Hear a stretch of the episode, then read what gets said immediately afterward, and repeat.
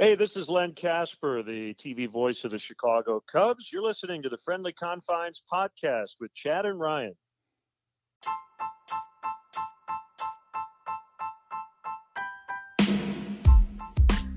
Rhino, big week in Cubs history. Uh, I've been watching a little bit of The Crown on Netflix. So the king is dead. Long live the king, Theo Epstein. The reign. Well, Chad, as they say, it's better to be of love than not loved at all. And I think we can look back on Theo's nine years and obviously have great memories, don't you think? Absolutely. And you know what? What our listeners are probably going to expect from this episode is what they're going to get, which is a lot of Theo. We're going to get our reactions. We're going to talk about what now. We're going to talk about what now for Theo. We're going to talk about his legacy and where he ranks in Chicago That's right. sports and we're also going to talk to David Haugh of the Score Sports Radio 670. He's going to join us to talk about Theo as well. So stick around because the friendly confines starts right now.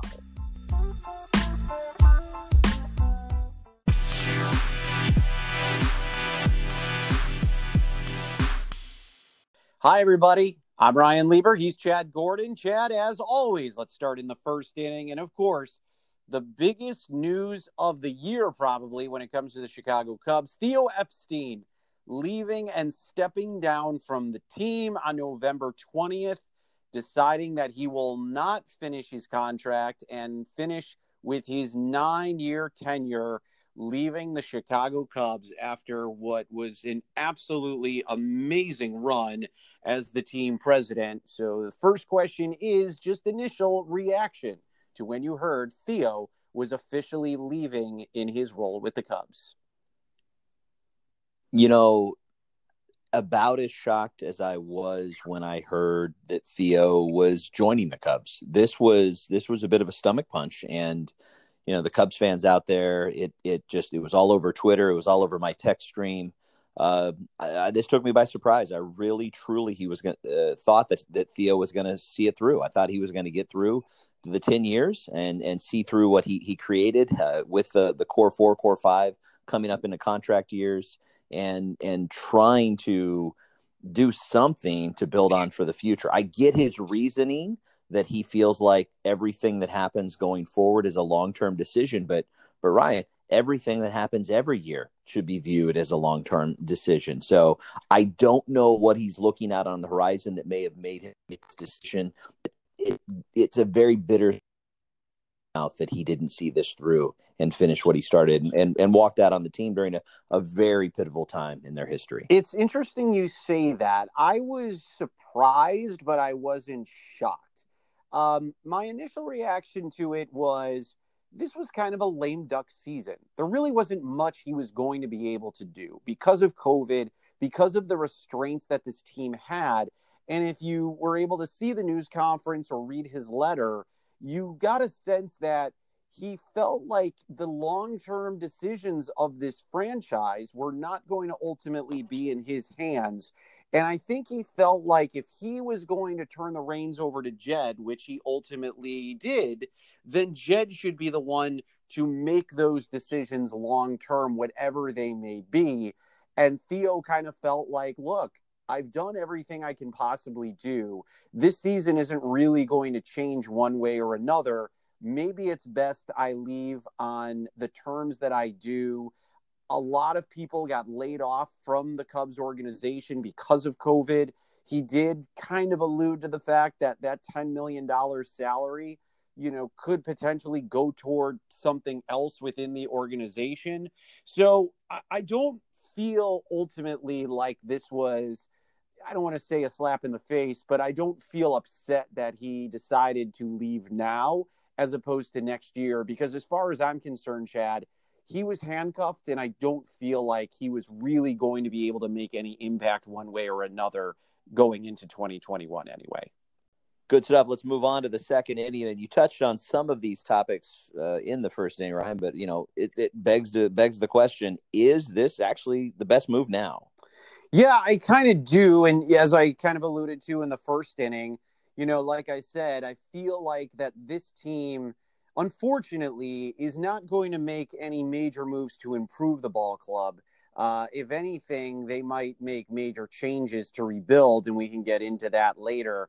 But I do feel like this was the right time. I think Theo Epstein gave everything that he could to this franchise. I feel like that he really obviously built, was the architect, and created what we now have in that 2016 World Championship. And I think he felt like it was time, you know, to turn over the keys, so to speak, to Jed Hoyer, allow him to get that first year in on his own. He basically is running the team as is. And so for me, I didn't have a problem with this and the timing of it, knowing that we were kind of in a lame duck season as it was with Theo. What about you? Well, I think, you know, handcuffs is what you had said earlier. And I do think that because of COVID, um, not necessarily because of any financial limitations that the Cubs specifically had. I think because of the issues around COVID and the revenue uncertainty, the revenue hit that they took this last season. You know, it's it is kind of a you know uh, he is handcuffed in, going into this this off season and into this free agent signing period and going into his final year. So I don't know. I look back to to to when he he left the Red Sox for that four or five month period back in the middle aughts. I think 0405 uh, and and you know maybe Theo Sar just wasn't in it to see this through. I do appreciate setting up his friend Jed, but I mean, come on now, I don't really need my president of baseball operations setting up his buddies. I, I want a winner, and he signed a ten year contract. So if it's the best move for him now because his heart wasn't in it, fine. And I think that's that's that's great. I, he had some kind words to leave. It sounds like I'm salty. I'm really not. I I just I really was surprised by this move. I thought with all of the issues that uh, I mean, th- we're talking about, you know, the greatest general manager in baseball history, right? We're talking about a guy historically that has done things in two different markets that's never been done before. Why wouldn't you want to tackle with your immense talents and your experience and where you are? Why wouldn't you want to tackle this challenge of what COVID has brought and the revenue situation and trying to extend this window for the Cubs so that they're competitive going forward into the 20s and they don't have to do a tear, tear down. So I'm perplexed by that. I'm perplexed by why he threw in the towel uh, on this final year. I really wanted to see something different from him. So it, it's the right move because he wanted to make this move. All right, third inning now. So what is next for Theo Epstein, Chad? There's been a lot of talk about where he could be in the next several years. Um, but where do you ultimately think Theo will land first immediately and then in the future? It, you know, does he want to move to Nashville? Because you know that could be the the best opportunity to to join up with that ownership group if they would give him a stake and he would run the team potentially if they are able to get a team, which looks like it could be a likely scenario if an expansion team comes there you know, I love the stories of the past. Like, what would be next for the guy that turned everything around? You know, he was able to to break the drought uh, for the Red Sox, break the drought for the Cubs. Combined, I mean, nearly two centuries between them, between uh, uh, titles. You know, people have talked about does he take on the Cleveland Browns? You know, and and I don't think I don't think that's likely because that is a completely different skill set. I've always said, you know, this is a guy, depending on where he wanted to live, he says Chicago is going to be his home, but this is a guy that I think has such great name recognition that if he wanted to get into politics, but he has he said in the past that he's always been interested in the policy part of the politics, but not interested in policy. So I don't I think he's going to take a little bit of a breather. I think he'd be foolish if he didn't at this age figure out a way to get into an ownership group because that ultimately um, is long-term longevity, uh, and that's uh, that's a legacy builder that he hasn't had a chance to do. I, I love that take about Nashville, and I I do think that is a viable option, whether it's Nashville or another expansion team. That maybe one day he could be a part of that ownership group.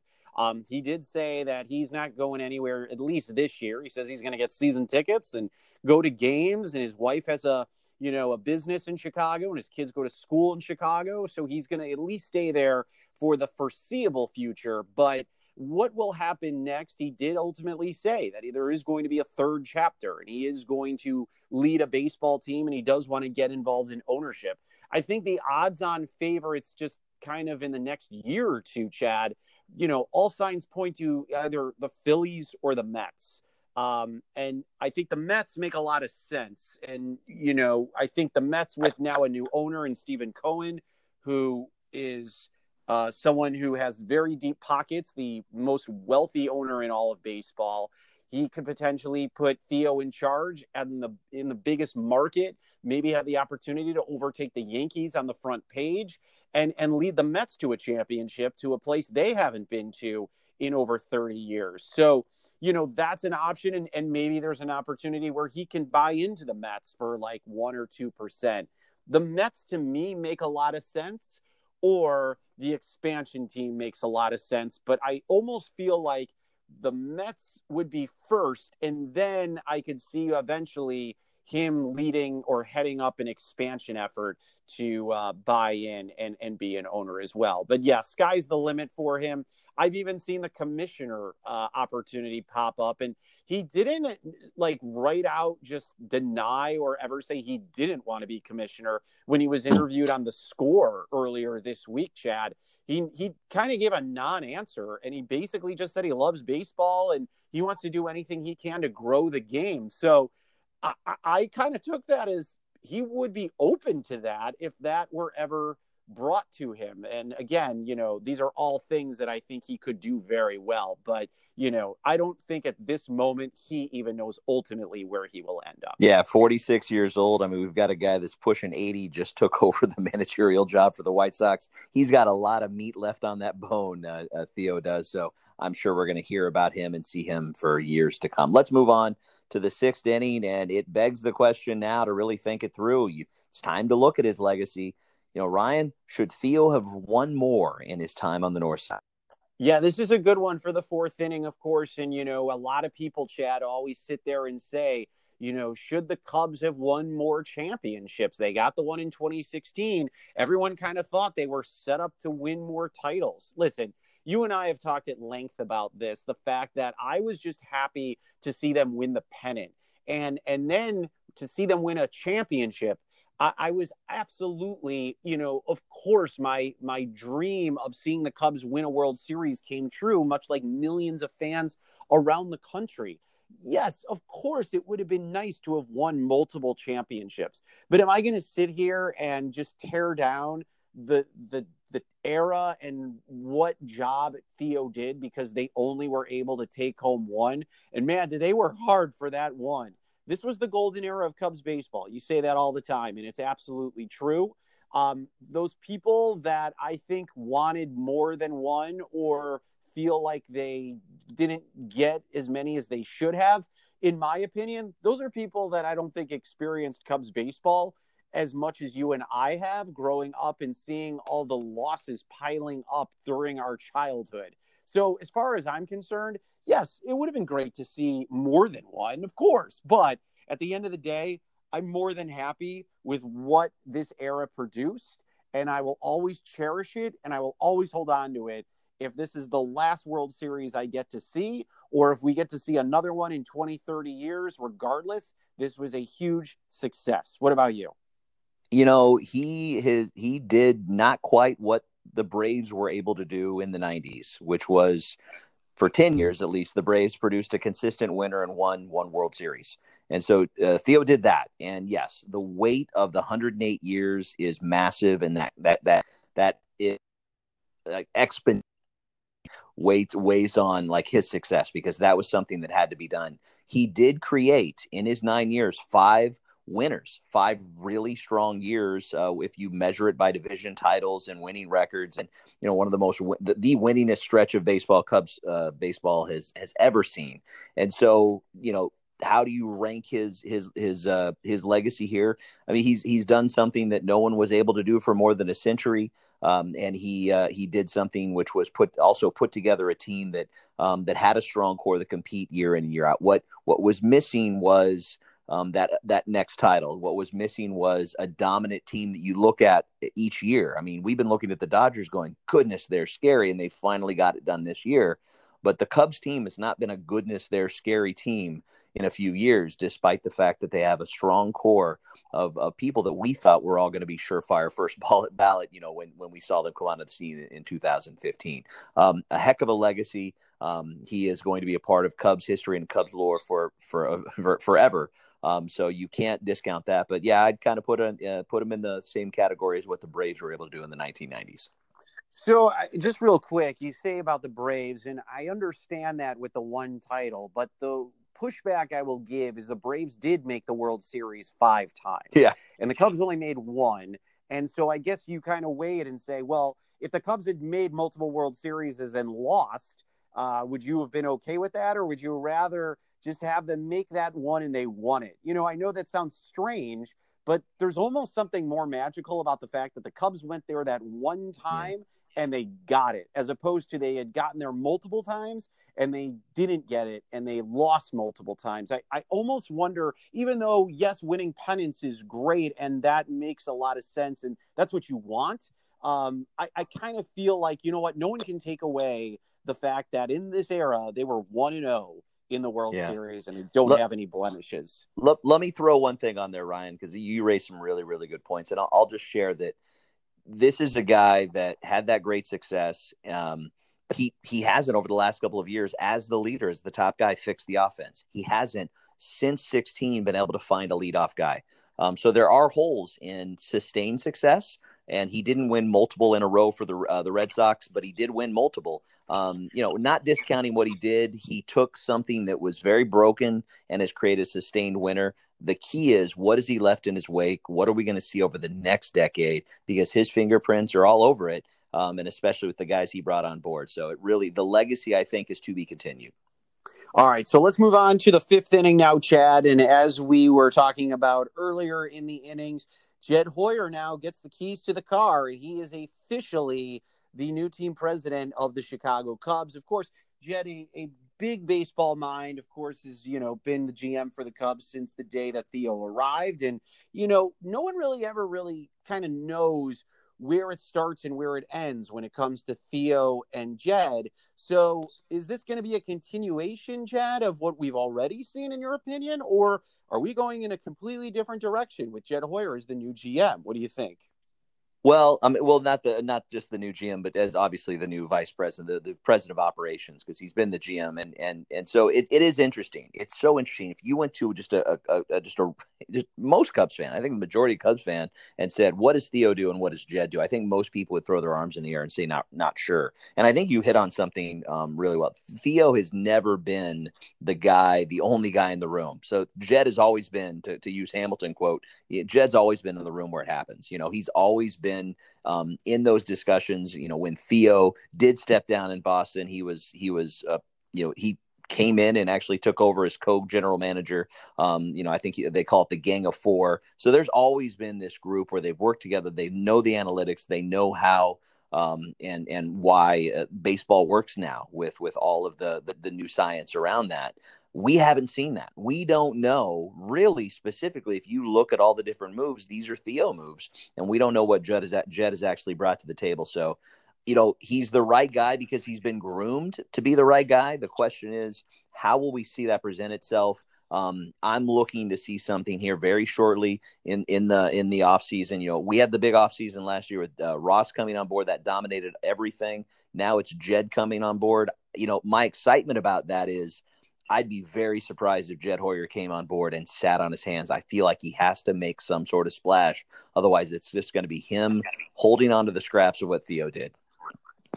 Yeah, I, I kind of tend to agree, though, that this is not going to be easy for Jed. It's almost like Theo kind of left knowing that at the end of the day, now this is where the work starts. Because, again, I, I go back to the fact that the Cubs aren't going to be adding – big names. They're not going to be adding payroll. If anything, and we're going to get into this later, you know, we could potentially see a teardown of this team. So Jed's got his work cut out for him, and it's hard to know what it will look like because we're still in this kind of uncertain gray area when it comes to this franchise with a lot of players who are up for new deals or up for contracts or whatever the case may be, possible trade bait.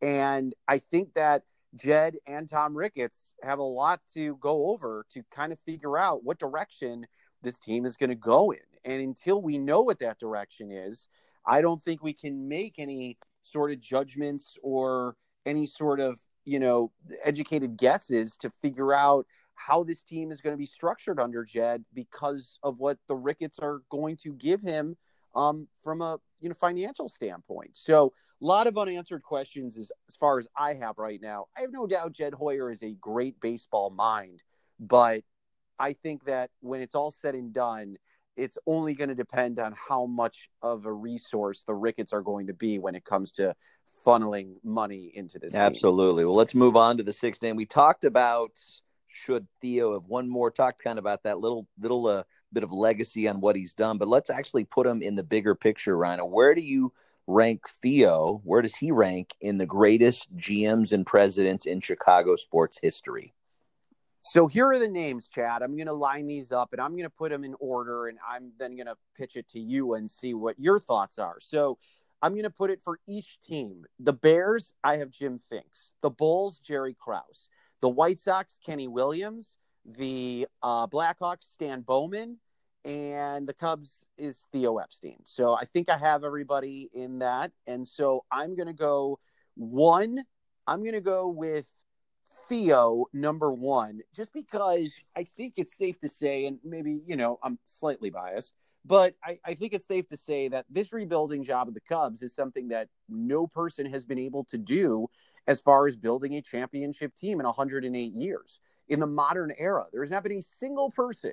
I mean, we have had lots of people that have assumed that general manager role. And, and in the time that I've been alive, you know, Chad, I mean, it starts for us at least with guys like Dallas Green and Jim Frey and Andy MacPhail and you know just insert name here of people that you know Jim Hendry of guys who have attempted to create a winning culture with this franchise and have not been able to do it. And Theo did. So I'm putting him number 1 number 2 I'm going to do Jim Finks of the Bears because of what he built with that 85 team and unfortunately didn't get to see the fruits of his labor when it was all said and done. But man, did he draft, I mean, just incredible players who are, you know, multiple now in the Hall of Fame. Um, three, I'm going to go with Jerry Krause. I know that that could be a little controversial because, of course, it all starts and ends with Michael Jordan. But Jerry Krause, of course, you know, traded for Scottie Pippen. He drafted Horace Grant, traded for Dennis Rodman. He drafted Toni Kukoc. I mean, these are moves that Michael Jordan ultimately needed to win his six titles. Four, I'm going to do Stan Bowman. I, I can't sit here and say I am a hockey expert, um, but winning three championships um, during his tenure, I think considering the Blackhawks hadn't won a Stanley Cup title in in a very long time. I mean, they hadn't been to the Cup since 1992 prior to them winning that cup and then before that it was like the early 70s. So, I'm going to give him 4 and then Kenny Williams at five. And and I also want to know, you know, say rather that just because I have these guys in order one through five, that doesn't dismiss what they have done for their individual franchises. But that's my ranking. What about yourself? You know, it's crazy. I uh, we've got a really different list, and and I have I've got a guy on my list actually at the top that isn't even on your list. I've got. I've got uh, Papa. I've got Papa Bear. I've got George Halas. I mean, he was the owner, player, coach, general manager Hell, he was the traveling secretary from 1920 to 83, basically. So he had a long, you know, a, a longevity in him as the leader and owner. It was different times, of course, but we're talking from 1920 to 1983. We were both alive during his tenure, and he brought eight NFL championships. Now, granted, it was all pre Super Bowl, but before the Super Bowl, the championship was the Super Bowl. So that's eight NFL championships. He's leading my list. I've got Jerry Krause, number two, the six championships in the 90s. Um, that probably will never be never be uh, undone. And then I've got Stan Bowman with the the three championships of the teens of this decade that is that is past or getting ready to be passed. And then I've got I've got in fourth place. I, have got tied for fourth, Kenny and, and Theo. Uh, you know, Ken Williams has been there. I think you know in a GM and a and a and a and then a president role. I don't know what his official to- role is now. I'm not a White Sox fan, but I know he leads the baseball organization. I think for like you know since 2000. Um, and he's won a, a, he's won a World Series and he's made a, a, few playoffs, three or four in that time. And you know, Theo had in nine years, he had a Super, uh, he had a World Series rather, and he had f- six really good years. And so Theo didn't have the luxury of ten more years in this role to see if he'd have sustained success or if he would have done what Kenny Williams did, which struggled off and on during the, the two decades. And so I actually have Theo in fourth place, tied with Ken.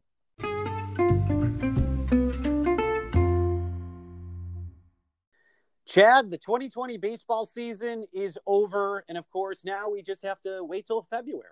Less than 100 days away until spring training begins. We hope, but, you know, not that I'm counting. Well, as we wait for the upcoming season, now is a perfect time to enjoy some Federalist wine. It's an American wine crafted for the only tasting note that matters, and that's damn good taste. It's a bold choice with baseball or any sport. You compare it with any food you desire. And if you go to uncork.com right now, that's uncork.com, and use the code Cubs20, you get 20% off your total purchase. That's absolutely right. Chad drinks it. I drink it. So you should, of course, drink it too.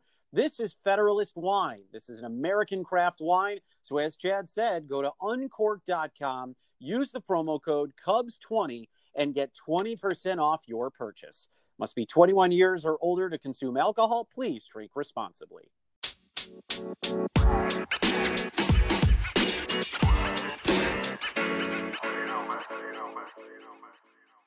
Time now for the seventh inning stretch here on the friendly confines. And of course, the big news of the week, as we all know, is Theo Epstein stepping down as team president from the Chicago Cubs and kind enough to join us for a few minutes as our guest this week. He's the co host of Mully and Haugh on the score Sports Radio 670. You can hear him from 5 to 9 a.m. And of course, you can find him on Twitter at David Haugh. It is the one and only David Haugh. David, welcome to the Friendly Confines with Chad and Ryan. And thanks so much for joining us here on the seventh inning stretch. Thanks for asking. It's been quite a week here in Chicago. It's been quite a stretch with all the changes to uh, professional sports six weeks, but I think this week with Theo Epstein walking away, uh, not sure there's been anything as significant as that that's happened, and and uh, I think people are still just sort of adjusting to that new reality.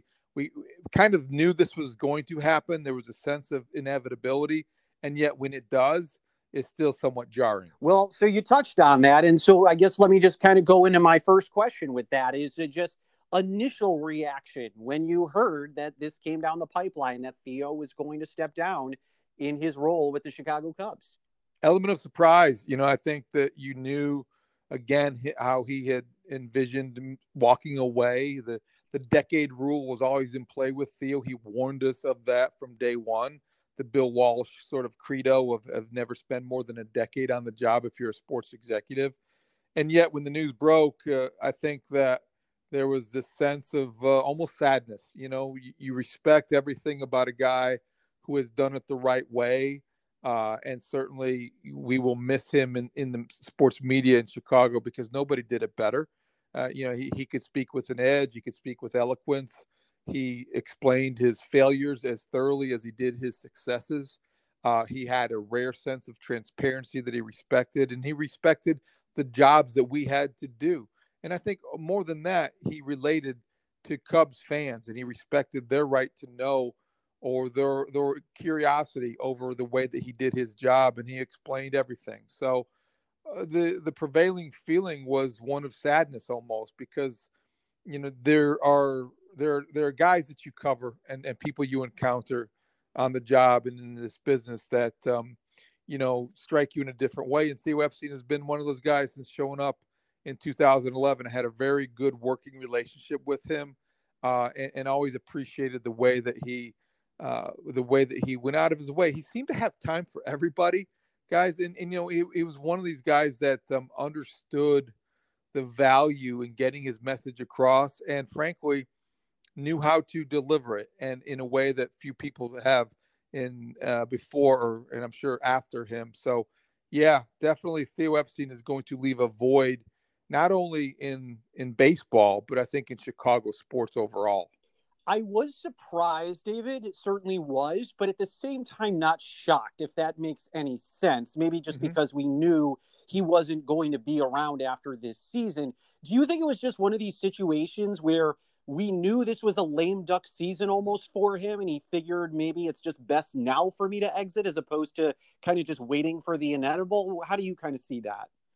I think he's always very good, and, and, executives have this sense of, you know, I think Bill Belichick in the NFL says it's better to get rid of somebody a year early rather than a, a year late. And and I think Theo has the same sort of sixth sense of knowing uh, when to when to get out. And I think he saw what's coming with the Cubs. And and, and I think there's a, a practical element here as well. He knew there was going to be a struggle, perhaps, but I think more than that, he knew that for the Cubs to pivot Uh, and, and go in the direction that's necessary for this franchise to go, it was going to require some long-term planning, and for that long-term planning could be a painful process for fans to endure, and also could be a real transformational time in in the history of the Cubs. And the best person to do that is somebody who's going to be here to see it through and and that's why I respect what he did. You know, this was there's some you know, and not to be overly naive here or, or, or baseball romantic, but there's some nobility in what he did in walking away from the ten million dollar salary for the good of the of the organization, for the good of the sport. Um, he he wants the Cubs to succeed and knows that Jed Hoyer making the decisions, which will be tough ones, whether to trade Kris Bryant, whether to trade Willson Contreras, whether to move on from Kyle Schwarber. These kind of things are best decided by somebody who's going to be there, and he just wasn't going to be. So I think that's one element of it. The other element of it is that, you know, let's face it, we're in the midst of a pandemic. The Ricketts family uh, likely will pare payroll, and maybe Theo's appetite for being uh, the the the one the executive that presides over that process wasn't very big. He mentioned in his parting press conference he's much better at building than he is maintaining, and I think that speaks to his self awareness. And my sense was that, uh, uh, in addition to everything we just talked about, and and and everything it just said, as valid as it is, he didn't really want to maintain this. He didn't want to take this on again. He already he rebuilt the Cubs once. He did not want to repeat history, if you will. And I think that, as much as anything, kind of compelled him to say, now is the right time to walk away on his terms while he still has a very good relationship with the Ricketts family, with Cubs fans, and he's always going to ha- have a very unique place in Cubs history. So that seems well perfectly to transition to my next question, David, which I know you guys have talked about on the air the last couple of days is what's next? Where does Theo go from here? And of mm-hmm. course, there's so much speculation that, and he, you know, he discussed it in the press conference and even in the letter that was obtained by media outlets in Chicago about what he was planning on doing.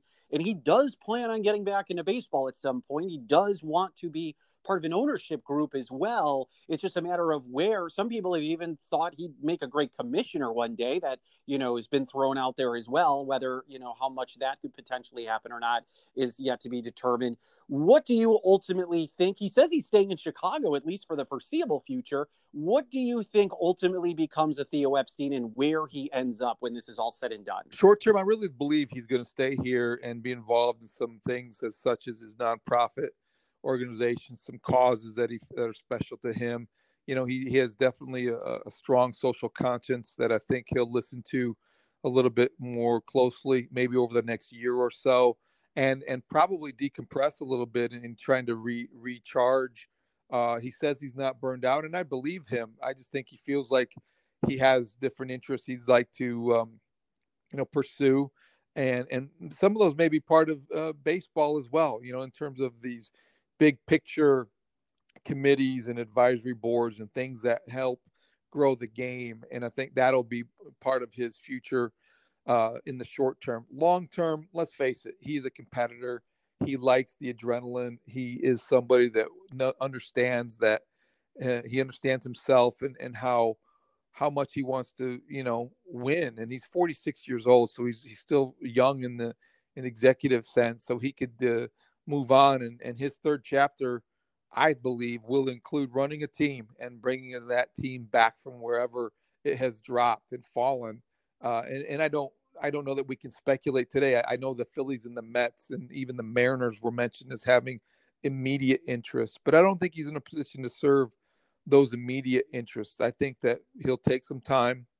He'll weigh the options as they as they come to him, and he'll have them and then at some point in time he'll jump back in and i think when he jumps back in he'll do what he did in boston he'll do what he did in chicago he'll have a plan he'll assemble a team And I have every expectation that Theo Epstein probably will win again and add to a legacy that one day will be celebrated in Cooperstown. We're talking to David Haugh, of course, from the Score Sports Radio 670, co host of the morning show, Mully and Haugh. You can hear him five to nine weekdays. So let's shift our attention to the Cubs here, David. Now Jed Hoyer assumes that role of team president. Do you expect this basically to just kind of be a continuation of what we have already seen? I know Theo said in his press conference that Jed's his own man, he's his own person, and he's going to run things the way he sees it. But do you ultimately feel like this is going to kind of continue down the same road, or is do you expect there to be big changes within this organization when it comes to the structure and and the players for that matter? I think the cubs would like us to buy into this idea of continuity and i think that they would love for it to continue. They would love for the success to be sustained and maybe it will be. I really think they're braced for a half step backward and and i don't think that they're going to bottom out certainly to the degree that we saw them having to bottom out in in the years between 2011 and 2014 when they you know they, they took that path they went down to go up. But but they're going to struggle i think that that's inevitable because of the economic realities the uncertainties ahead and some of the roster construction. This is a team that has you know fizzled in october the last several and and i think you have to uh, look at that from a baseball perspective, the need to reconfigure your, your roster, but also you're confined by the the realities that we talked about. You know, they don't want to overspend. They don't want to be the team that uh, is second in payroll maybe anymore or for a while until they're ready in position to to make that climb again. So that might mean getting rid of some players who, you know, were were part of the the best period in Cubs history, the golden age, if you will but I think that there's going to be another era that begins, and it starts with the Jed Hoyer taking over on Friday of this week, and and I think that um, Jed, as much as he is aligned forever with Theo Epstein, I think he will be his own man, and I think he's going to establish his own path. But I just think it's going to be rocky, and he may have his struggles before he enjoys the kind of success and puts the Cubs back on top. Not saying it's going to be impossible during his tenure but I, I, think we all have to be realistic as you know and cubs fans have to realize that is not just going to be uh, I, would be really surprised if they have a team in, in 2021 that's ready to contend. I think they're going to probably have to take a little bit of a step back and he's got three jobs. He's got to contend he's got to thread that needle it's very difficult to do but he's got to rebuild the farm system and he's got to be respectful of the payroll that the, the ricketts will give him and i think there could be you know there there are already sort of you know, a lot of speculation and conjecture that um, that's going to be reduced as well. And our thanks once again to David Haugh of the Score Sports Radio 670, giving us some great insight about Theo's tenure and, of course, the potential future of this franchise. And once again, you can hear David on the score every weekday morning from 5 to 9 on the Mully and Haugh Show. And of course, you can find him on Twitter at David Haugh, as well as you can find Chad and I on social media. Chad's at the Chad Gordon. I am at Ryan D. Lieber. And of course, Chad, our Facebook page is always open and available. The Friendly Confines Facebook page is easy to find and we are easy to interact with. So feel free to touch base with us there. And we would love to hear from you. And we've got some great guests coming up. Uh, and make sure you stick around. This is our first full on off season where we're going straight through to th- spring training. So hit us up on Twitter, hit us up on our Facebook page. Let us know who you'd like us to hear from. This past year has been one of the greatest years we've had in terms of guests, and we're going to just try to step it up even more in the coming months. So let's move on. Inning and, and Rhino, one of the early innings and it made me wince. I believe it would be so. But do you believe that the rebuild is coming sooner rather than later? And do you actually believe there is a rebuild coming? I do believe there is a rebuild coming, Chad. It may not be this year, but I do believe that after this season, when the contracts are up and we may be seeing a completely different roster. Um, I think everyone's on the table right now as far as who's being traded, and that includes Javy Baez, and that includes Yu Darvish, who, you know, it's not the craziest idea in the world to think about trading him at a high point when here he's at 33, 34 years old and he's on the other side of where you think your peak years are. So I think everything's on the table right now with this team, who's unfortunately their best years are behind them. I definitely feel like that a rebuild is coming. What about you? I think that would be an absolute failure for Jed Hoyer. And why would he sign on for that? Why would he come on board if he knew he was going to be hanging out in the dumpster fire of the NL Central um, as they look for their next window of opportunity? You know, when is the rebuild times coming for the Dodgers? I look at that roster and I look at their farm team. You know that, that they don't have they don't have any holes. They're going to continue to invest. They're going to continue to do what it takes to put a competitive team out there, just like the Yankees have always done. The Cubs should be in that same situation. This is not a, a situation where I think you have to blow everything up and tear everything down to come back. I think bits and pieces. And that I think has been my biggest struggle with this leadership is they really did rest on the laurels of, of really solid players, strong players, but players that could not get them over the hump couldn't adjust to the way pitchers was were uh, adjusting to them. So I don't believe a rebuild is coming because I think that would be an absolute failure by the Ricketts who have said they wanted a competitive team year in and year out. And what I mentioned earlier, why would Jed sign on if he knew he had to tear all this down and do some famine times for a few years so that they can have a winner again. So what I want to see out of Jed Hoyer is is work your magic, um, make the deals that need to be done, have the Ricketts do what they have been doing, which is a top five payroll in baseball, and let's keep the train moving. But let's see a lot of new faces. You talked about how you know even Javy could be available. I think everybody could be available if the front office believes they're the right piece of the puzzle to go somewhere else to bring the right talent back, whether it's young talent or its established talent to keep this winning franchise since 2015 intact. See, and I think Jed has an opportunity to build his own legacy and build his own team. And that's why I think he would stick around to rebuild. And you talk about the Dodgers.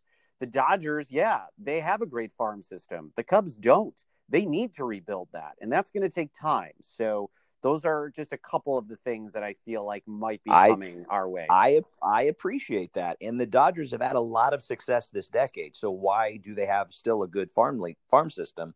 You know, and why don't the Cubs? So that's that's where I think the the failings are, and and it's time for Judd to show us what he's worth. And I sure certainly as a season ticket holder, I'm not going to find it acceptable to to see a losing franchise here in the next couple of years. All right, let's finish up here in the ninth inning, Chad, and some big news this week as Wrigley Field. No surprise here. I thought it already was the fa- this, but apparently not. It was designated as a National Historic Landmark by Dave Bernhardt, the Secretary of the Interior. Um, the National Historic Landmark sites are recognized as building sites, district structures, or objects that are nationally significant in American history and culture. This, according to the Department of Interior. Chad, I guess my question is: I thought this was already a historic site. Did I miss something here? When? Why is this? Why is it taken this long for Wrigley to be considered a historic site? So there's. Let's lead off with this for just a second. It is. It means a lot to the culture and history of sports and, and American sports. It's it's one of very few stadiums, just a handful of stadiums. You could re- say a couple handfuls if you if you talk about college football stadiums, but a handful of stadiums that are truly bucket list destinations. So there's there's a tax implication here, and the, the beauty of the tax implication and the beauty of the, the the the legacy is is you know this basically signals that Wrigley Field's going to be going to be Wrigley Field for a very long time. I mean, there's really no expectation that it wasn't after the the Ricketts threw in about a billion dollars to to it and, and the, the the the area around it. But for a national historic landmark, there's going to be a lot of tax breaks. So this is a business decision. This is just really savvy business people getting those tax breaks and paying less and less that uh, and and getting a lot of their investment back. Um, in terms of historic landmarks, I believe they are in the registry. They were uh, they had some designation that really limited them. If you remember during the re, re um, the rebuilding or the you know when they were you know renovating it rather, they were very hamstrung in what they could and couldn't do. But this is a federal uh, uh, designation that that will signal that this this this is a place that's going to be around for a really long time. And it's kind of cool that your team's baseball uh, stadium that you know that so many people have ripped on about rats and you know and things falling from the ceiling is actually a pretty flippin' special place. Yeah, absolutely. There are approximately 2,600 national historic landmarks across the country, according to this article. So that is uh, pretty impressive to know that Wrigley's not going anywhere. It is a place that is, of course, going to be hopefully around for more generations to come and see and enjoy it. And uh, listen, I mean, if you, when you think of Chicago, at least as far as I'm concerned, I think wherever you go, when people think of Chicago, they think of deep dish pizza, and I think Wrigley Field is always yeah. one of the other big things that people talk about. Maybe the Sears Tower or the Willis Tower, as it's called now, is the other landmark that a lot of people discuss. But Wrigley is really something that is, you know, intertwined with this city. And I can't see any scenario um, where, you know, it would go away. I mean, there was talk once upon a time when the Cubs um, you know, couldn't win a World Series, that the reason they couldn't win is because of Wrigley, and that people, you know, would just go to the ballpark to en- enjoy, uh, you know, being at Wrigley, and it wasn't about winning baseball games. And I just found that to be a ridiculous comment. The reason that the Cubs are a success is because Wrigley Field is the greatest ballpark in all of sports, in my opinion. And so it is a great uh, just you know nod to what this ballpark is about and the significance that it portrays in the city of Chicago. So Good that stuff. is going to wrap things up. Yep, absolutely. It's going to wrap things up for this edition of the Friendly Confines. Once again, our thanks to David Haugh for taking the time to speak to us. For Chad, I am Ryan. We'll talk to you next time, everybody. Have a good one.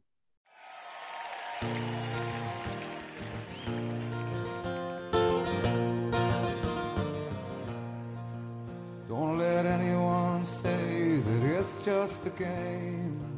For I've seen other teams and it's never the same. When you're born in Chicago, you're blessed and you're healed. The first time you walk into Wrigley